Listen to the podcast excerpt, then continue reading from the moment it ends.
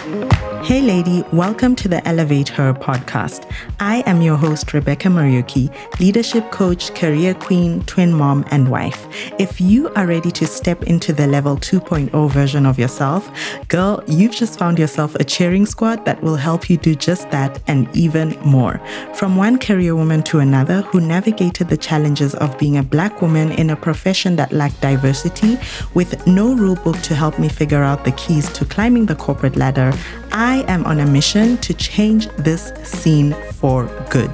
In the last few years of my 10 year career, I not only overcame the challenges that held me back from the mid level career slump I found myself in, but unlocked the doors to land big promotions in my career, become a director at just the age of 32 in the largest global audit firm, get my confidence game on, and become a trusted leader.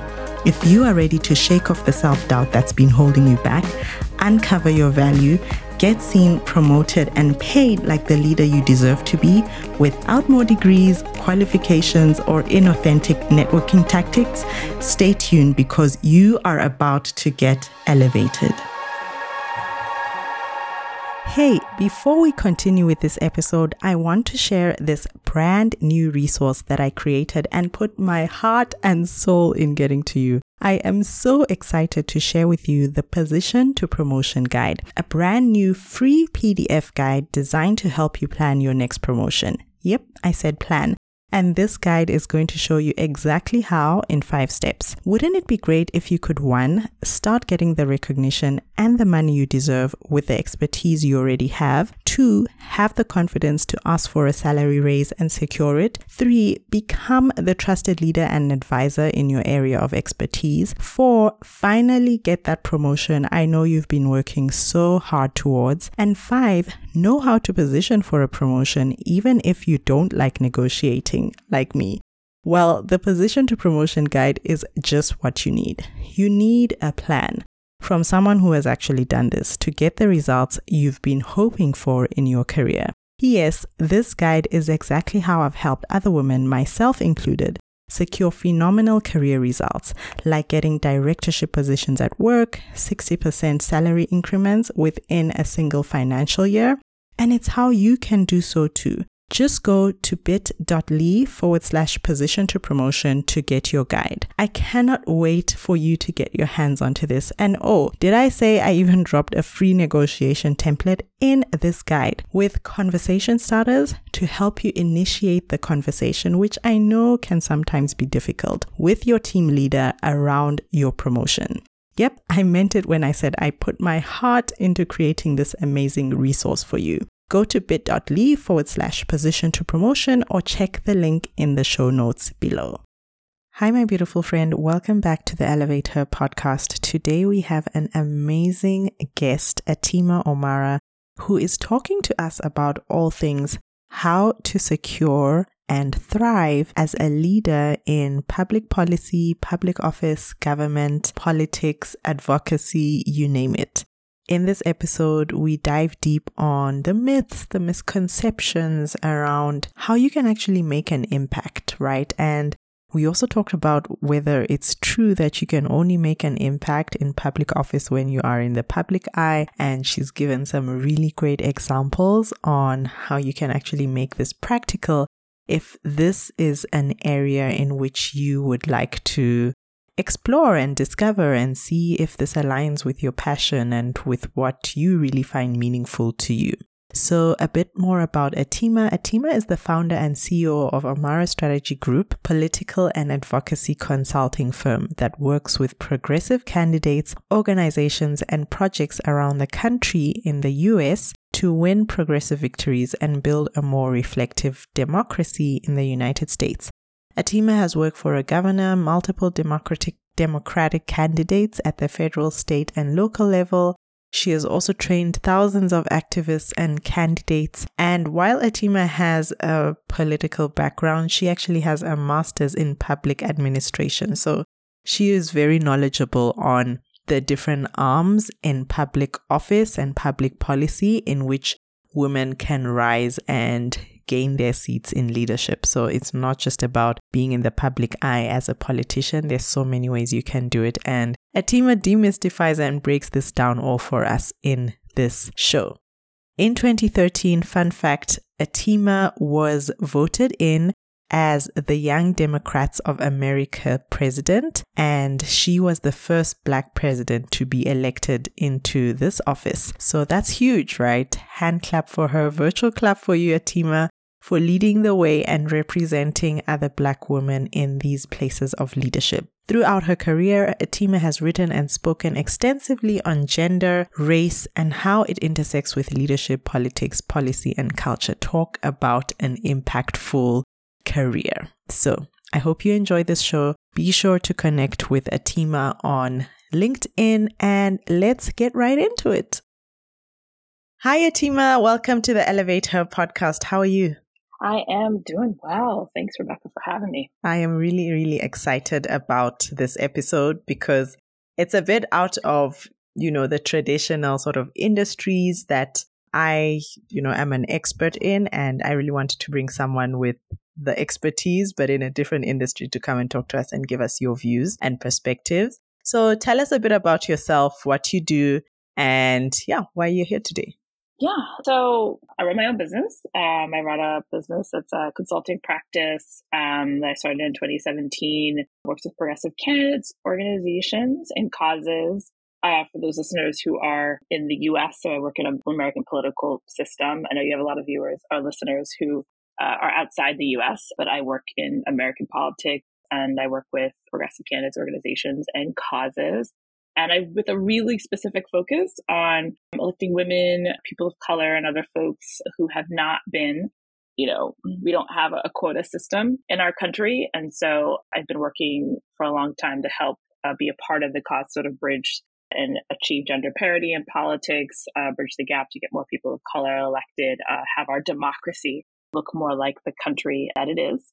And so that's what I, I do through my work and I love doing it. Yes, I'm I'm so excited about, you know, hearing your perspectives because I think a lot of times when we, you know, get into a job, start working, some of the things that happen around us, like the bigger, you know, advocacy or, you know, the bigger ways we can make an impact, sometimes we just see that as being so far out. And, you know, things like being in politics or even just making a difference by you just being more vocal or being involved in groups that speak to some of the things we're passionate about sometimes get numbed in the day to day of, of working. So I would like to hear from you. Let's say someone is listening in on this. How can they start to at least put a foot in you know, some of the things that they're passionate about and without sort of, you know, burning themselves out, especially if they are in full time employment.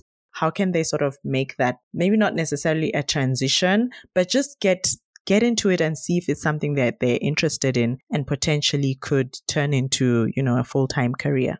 Yeah, I'm a big fan of, you know, the side side hustles.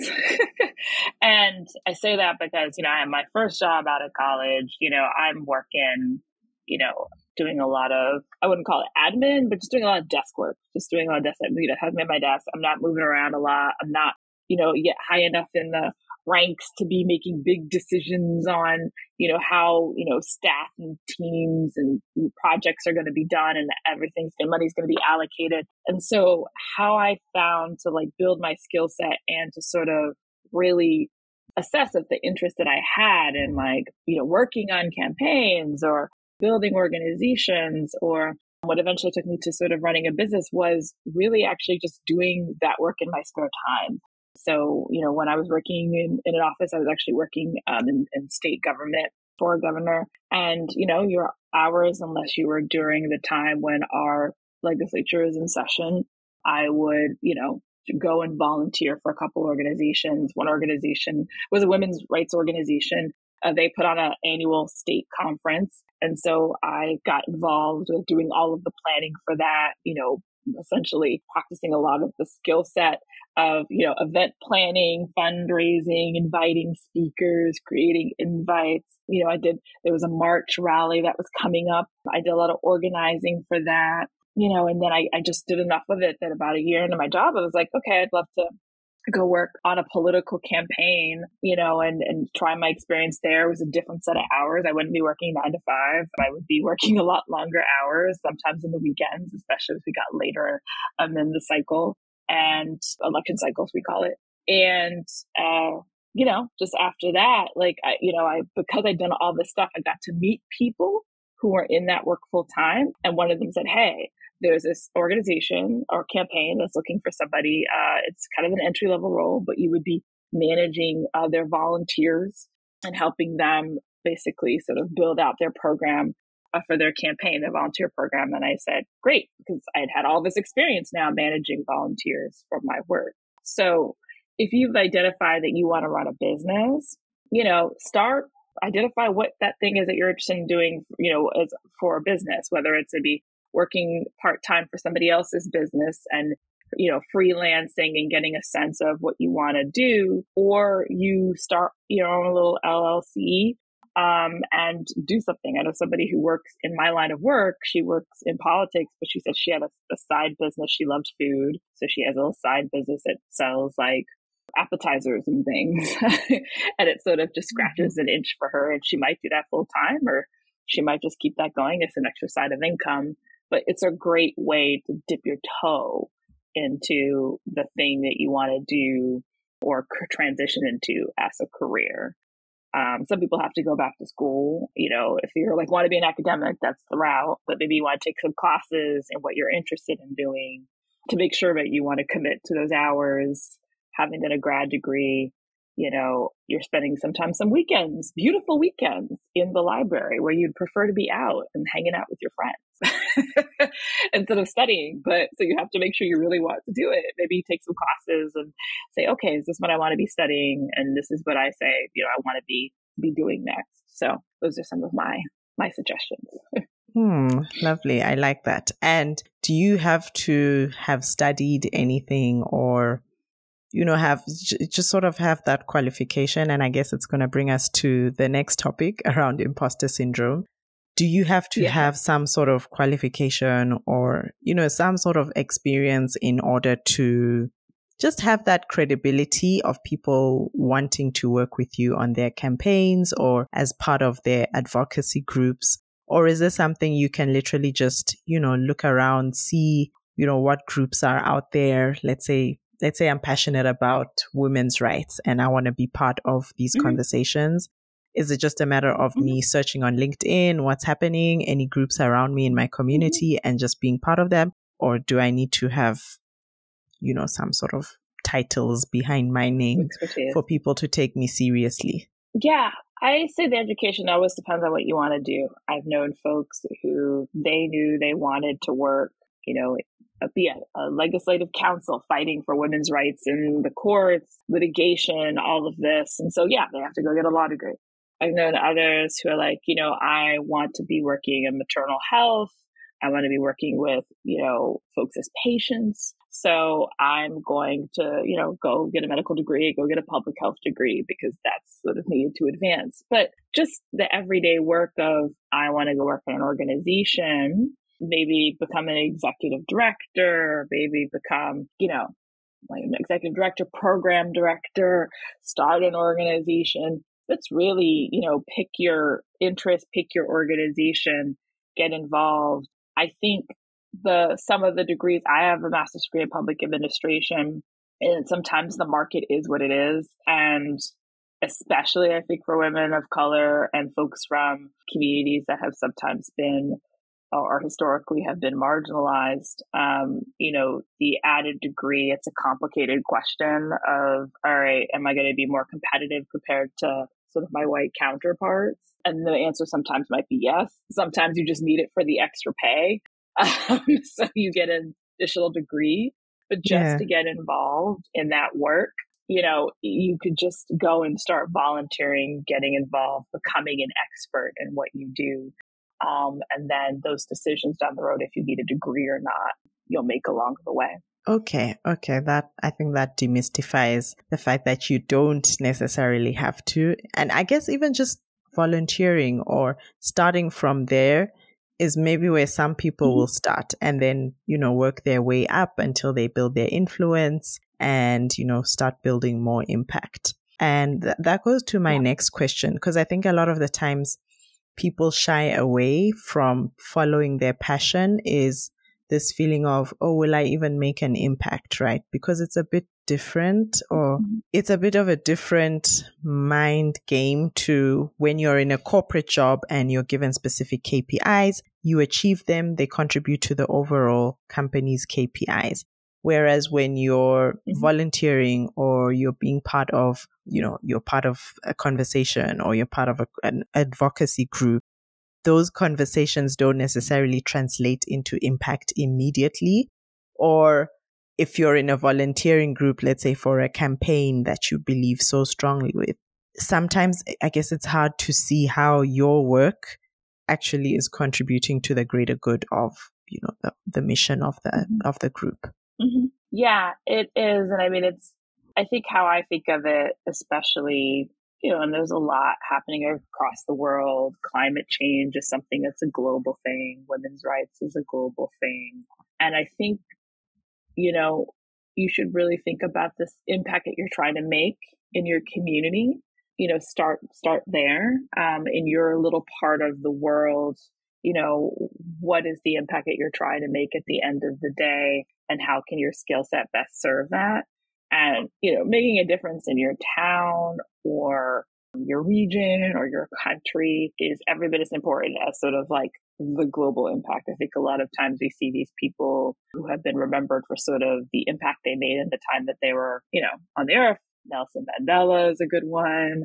People remember Princess Diana for her impact, especially on sort of landmines, using her title and position to, to impact that conversation, change policy by default her advocacy. And that's great. Those are, those are great. You know, sort of the work of, of I aspire and I, those are people I respect. Nelson Mandela like went to, went to prison for, you know, the liberation of, of black people. But just you know one person can make a difference and they can make a difference in their community. Like we need those people from the national level all the way down to the local level um, doing that work.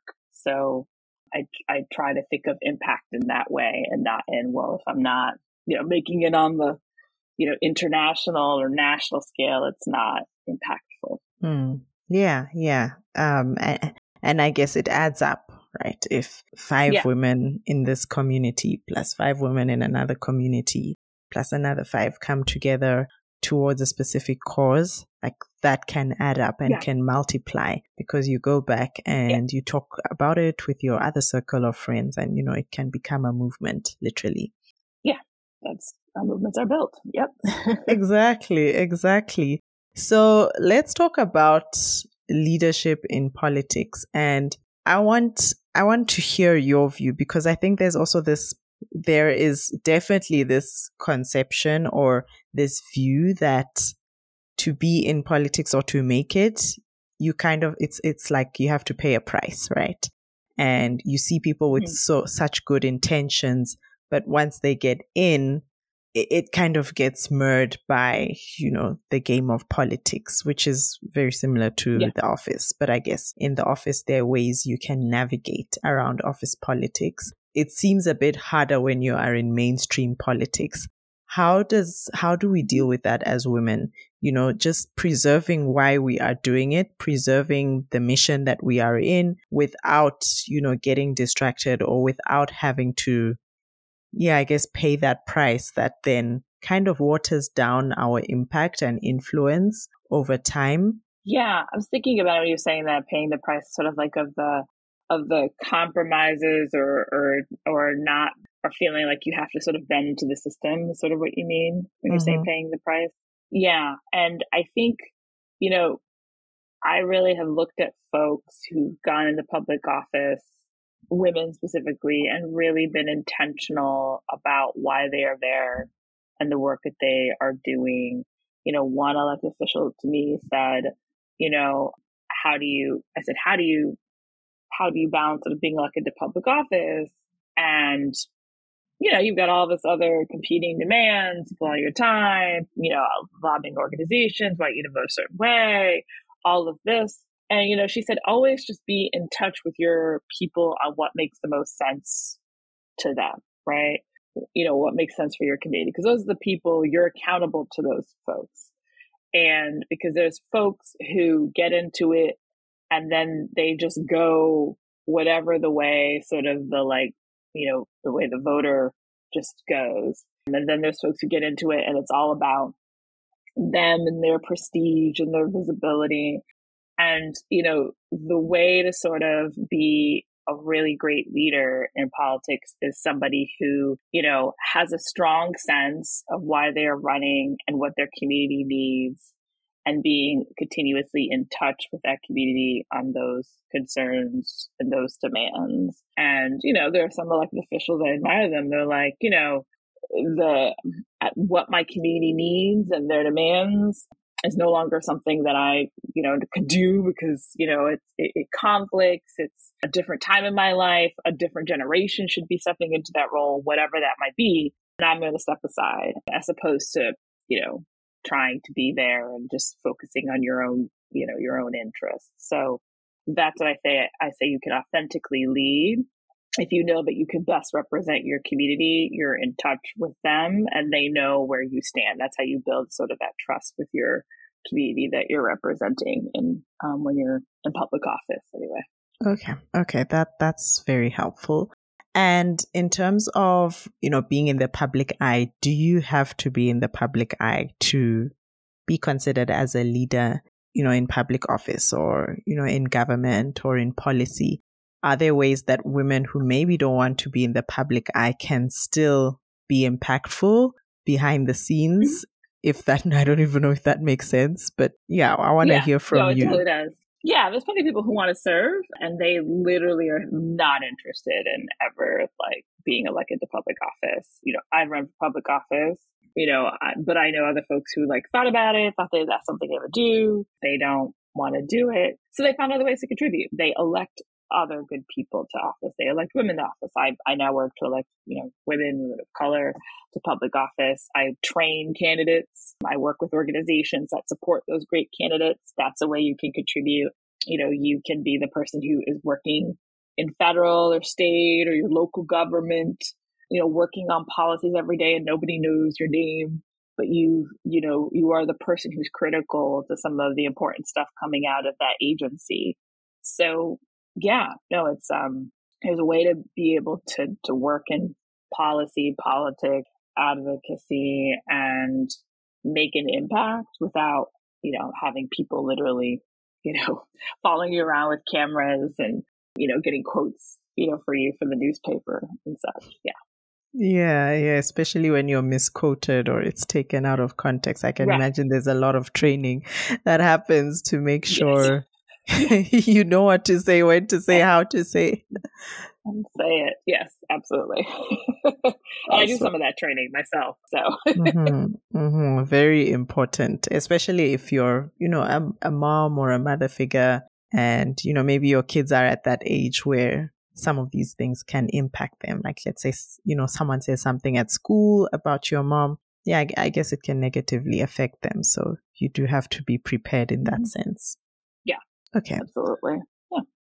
Cool. Yeah. So, so tell us about now when you, you know, cause I think it's, and it's everywhere. It's not just in the US. It's everywhere. When you look at leadership in countries, leadership in political systems, leadership even in government, in terms of government officials, males mm-hmm. are hugely the, the majority, like by a big mile. Mm-hmm. Right. Maybe in the US yeah. it's it's more balanced, but definitely in this side of the world, I mean, you can't even compare. I don't have the statistics off by hand, but I just see you can see yeah. it.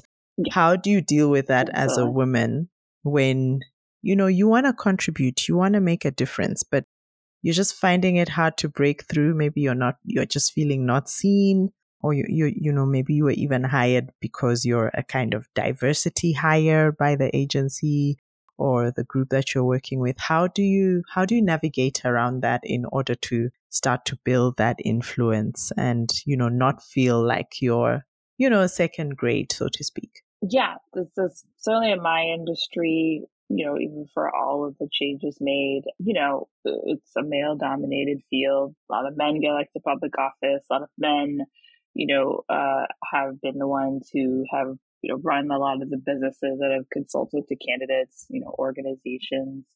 And it's really, um, you know, and, and, that's across all sectors, right? Like, you know, you work in, you work in, you know, for Fortune 500s, that's definitely the case. I think I just saw a stat that said now we're with Fortune 500s, they're now uh, like maybe 10%. We finally reached 10% for women who are CEOs finally. And it's, it's really about understanding that there are a lot of systemic biases in place, things that are, you know, make it harder for you to advance or are in your way or you have to deal with people's you know expectations biases um, put on you. That it really is about believing that you need to be also in the room. Like aside from what other people are going to do it's it's definitely believing that you're going to be in the room you know i ran for president of the young democrats of america it was the uh, it's our youth arm of the Democratic Party in, in the United States. And, you know, there had been four other women before me in the 80 year history of the organization who had been president. And I was the first Black person to be elected. And, you know, it's my successors since then, while a couple of them have been Black men, I've been women since. And, you know, a lot of times people would tell me, like, it's, you know, so great. I mean, even my, I had a, a, predecessor and she was like a few years before her, so I knew who she was. But before her, it had been like at least uh, almost a decade, if not longer. And, you know, one thing that I think of when I think of her or some of the other women that I eventually met who had served as president was, you know, it was believing that they need to be in the room, they were at the right point in their life. They had contributed a lot to the organization. They're like, why not me? Why not run for president? I initially, I remember, you know, I, when somebody said, you know, oh, you're vice president, you're going to run for president. I was like, mm, no, I don't think so. And at that point, I just didn't want to take on sort of, I thought in my head, the responsibility. And I just, it wasn't something that I envisioned for myself. But then, you know, some folks were like, why haven't you? put in the work.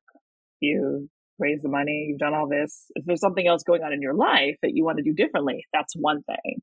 But don't count yourself out of things and believe that you deserve to be, be there. So once my brain switched over and was like, oh, I do actually want to run. I think I could do a good job. Then I just was like, I, you know, deserve to be here. I know, you know, I've had people, I, I thought everybody thought a lot like that similarly, but I've met a lot of women in my career who are just like, oh, you know, you're so confident in what you say.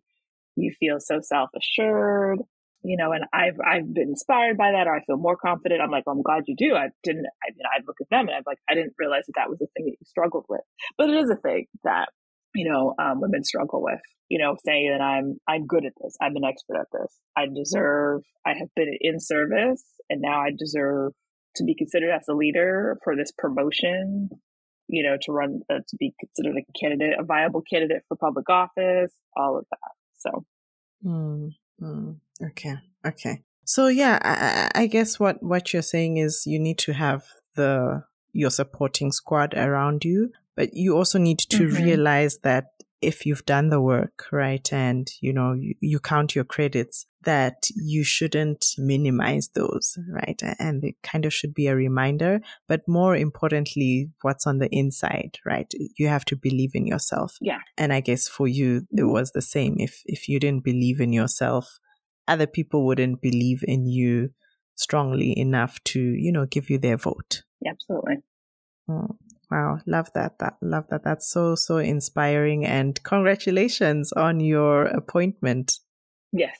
Well, and that was that was a a few years ago, but it was an example I always use. I mean, I've since moved on. I served for two years and I've since moved on to other things, starting my own business. That was actually one of those things where because I had done that, because I had traveled around the country, because I had raised all this money, because I had been nationally elected, you know, it gave me the confidence to think, what else can I do?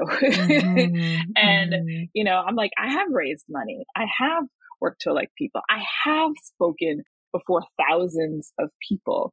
And when you have done that, you feel much more confident to do other things. Right. And so, you know, when I did that, you know, confidently getting the elect, uh, elected by my peers to be their leader, was something I was like, oh, okay, I can I can do a lot more than I realized, and what more right. can I do? And so it did give me the confidence to eventually start my own my own business and apply a lot of what I learned from that experience to this. So, and help other women get into those leadership positions. Yeah, absolutely. Yeah. Awesome. Any final tips as we close off? Any closing remarks for women who want to secure leadership positions in policy, advocacy, politics? What would you, you know, what else would you share with them? Yeah, I think, you know, find out, uh, find, learn what you love. Absolutely. And get really good at it because there's going to be times, right? Like you know, even if we think we're the most qualified person, people are going to say like, well, why you? Well, because this, I'm an expert at this, because I've did this, you know, and because folks are going to question you. So be prepared to, you know, say, I am an expert at this. I am qualified. I remember I hmm. watched a TED talk from Shonda Rhimes, who her her company is Shonda like Shondaland, I think, and it produces like very popular TV shows that are now international. Bridgerton um, is one of those. Uh, it's a global hit on Netflix. Grey's Anatomy, Private Practice, a couple others, A Scandal, and helped launch the careers of many women um, in media and film. And she said in her opening TED talk, you know, I, I think she said, I am a powerhouse, right? She's like, I create, you know, films, things for people to watch. I am constantly doing all of this work. And I watched, and I was watching this, and I was like, that's a radical thing. And I think she, I think she knew this when she said it, that I am this person who is dependent on to get these things done, and I do it well. That's what she was essentially saying, because people don't expect women to confidently state yes. that. And so she built this career by standing in her own power and saying, no, I'm going to have my characters do this. No, I'm going to do this. Yes, I'm going to do it that way. And hiring her squad that backed her in that, building the careers of others. Because when you step into your own power, other people see that and you can have an opportunity to then advance other people along the way. So I think about the importance of that, you know, is owning what you're an expert at and what you're good at so that you can achieve what you want to out of life and step into more leadership roles because more women should be at the table of whatever industry you're in. Yeah. And the more we talk like that, the more we normalize it because the less we yeah. do it or the more we shy away from it, the more people get surprised like, oh, did she just say she's an expert? Did she just say she's good at it?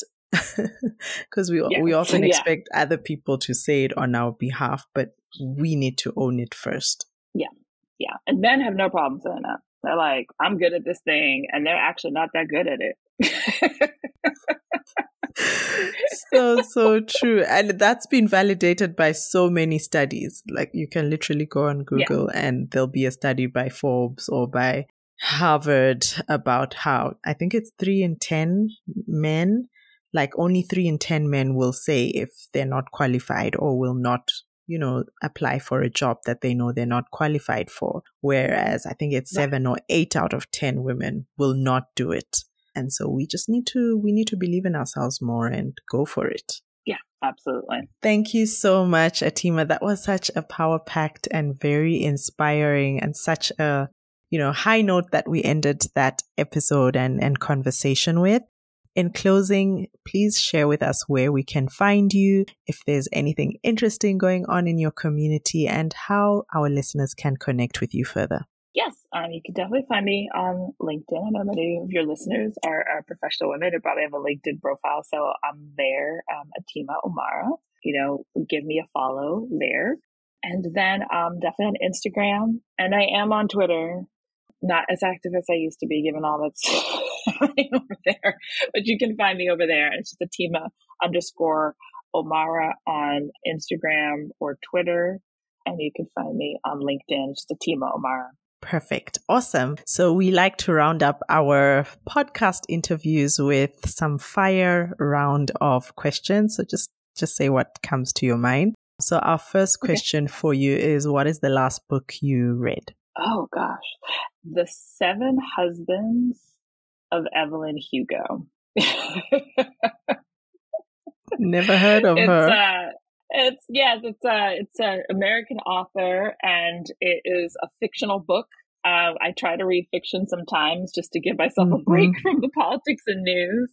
And it's just about this. Actually, it's this woman who goes out and builds a career for herself as a she's a Latina woman in a time when women didn't build careers for themselves as a Hollywood star. She came from poverty and along the way, she has these loves of her life that she gets married to for a variety of different reasons. Some she loves, some she didn't. She married for convenience. Uh, but it's actually really a, a, wonderful story about, you know, women and, and realized that she also stepped into her power. So I found that story, uh, you know, her career and her trajectory and the things that she experienced, domestic violence, all of that. So yeah.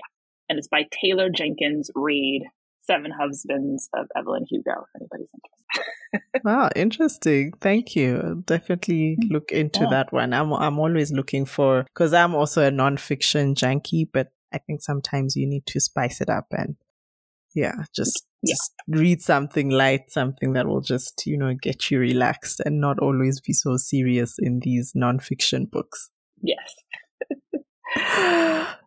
Great. Our next question for you is what's your favorite Netflix show? Oh, my favorite Netflix show. Wow. You know, recently I just watched and I like really enjoyed it. There is the oh my gosh, oh, Enola Holmes. And it's uh, supposed to be based on the life of fictional life of the younger sister of Sherlock Holmes and oh. her sort of detective work. And it's also a lot around. You'll notice, like, I'm the person, if you watch Netflix, like, and they say strong female lead, I watch a lot of I'm definitely that person that they're being, they're marketing to. And so Enola Holmes and her career as a young uh, uh, woman detective in the early 20th century and her big brother, uh, Sherlock Holmes, uh, who kind of sort of reluctantly mentors her um, and admires her, but it's also how she's raised by her mother to be this really independent and eventually suffragette and all of that. It's at the time when women are fighting for the right to vote in England. So I I, I enjoyed that, um, and then I recently watched something. It's uh, Wednesday Addams. uh, for those who enjoy the Addams family uh, stuff. It's a um, you know kind of oh, I want to say horror, but it's sort of like a, a kind of I don't want to say horror, but it's uh I don't know what category I put them in, but they're kind of out of the comics and uh, cartoonish characters, and it's a re- they made into a, a live action series based on the daughter, who's very interesting and very dry, but very independent and you know, it's just a it's just a fun it's a fun watch if you like a little bit of morbid humor because they're also like one character is a vampire, another character is like a werewolf. So if you like a little bit of fantasy, you would enjoy that as well, and just the, the girl characters in the show. So yeah.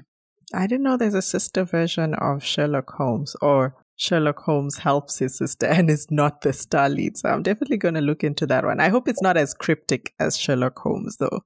Oh no, no, it's so much. It's it's so much fun, and they spend a lot of time around you know women, women's kind of empowerment and stuff. That's sort of the message of Enola, and then how she was raised very differently from her brothers. Mm. So yes, it's like there's two movies out now. The second one just recently came out, and I had seen that earlier this year or late last year, and I enjoyed it. So definitely adding that to my list. Nice. What was the last thing you bought on Amazon? Oh my goodness. It was probably some home product like moisturizer or something, um, especially with like the pandemic. Like sometimes I just need things quickly. And so I go to Amazon and I'm like, okay, well, who's carrying my product and can it get to me? Because I ran out of it and I lost track of the fact that I ran out of this thing. So go on there. So nice. Love that. Convenience, saving time. I'm all for that. Our yeah. last question for you is if you had a superpower, what would it be? Oh, if I had a superpower. Goodness. I had a superpower, I think I would definitely man, I would work just work to make a more equitable, just world. Like just wave my wave my wand, you know, like women would have fair wages, like, you know, we would you know, be in more leadership positions, like, you know, you know, racial justice, like would be actualized. Like it's just so many things. But I think if I had the opportunity just to create a more equitable and just world, that's what I would, that's what I would do. Beautiful. Wow. Such an amazing way to end this very empowering show. Thank you so much, Atima, for sharing your wisdom, expertise, such good gems that you dropped in today's interview. And thank you so much to the listeners for listening to the show. Of course. Thank you for having me. And I'm looking forward to hearing how this turns out. Thank you for listening to the Elevate Her podcast. If you found this helpful, I would be forever grateful if you left a review of the show right here on iTunes or your favorite podcast listening app. If you would like more support and inspiration to elevate your career, go ahead and connect with me on LinkedIn at Rebecca Muriuki, or if you're an Instagram girl, let's connect over there. See you on the next show.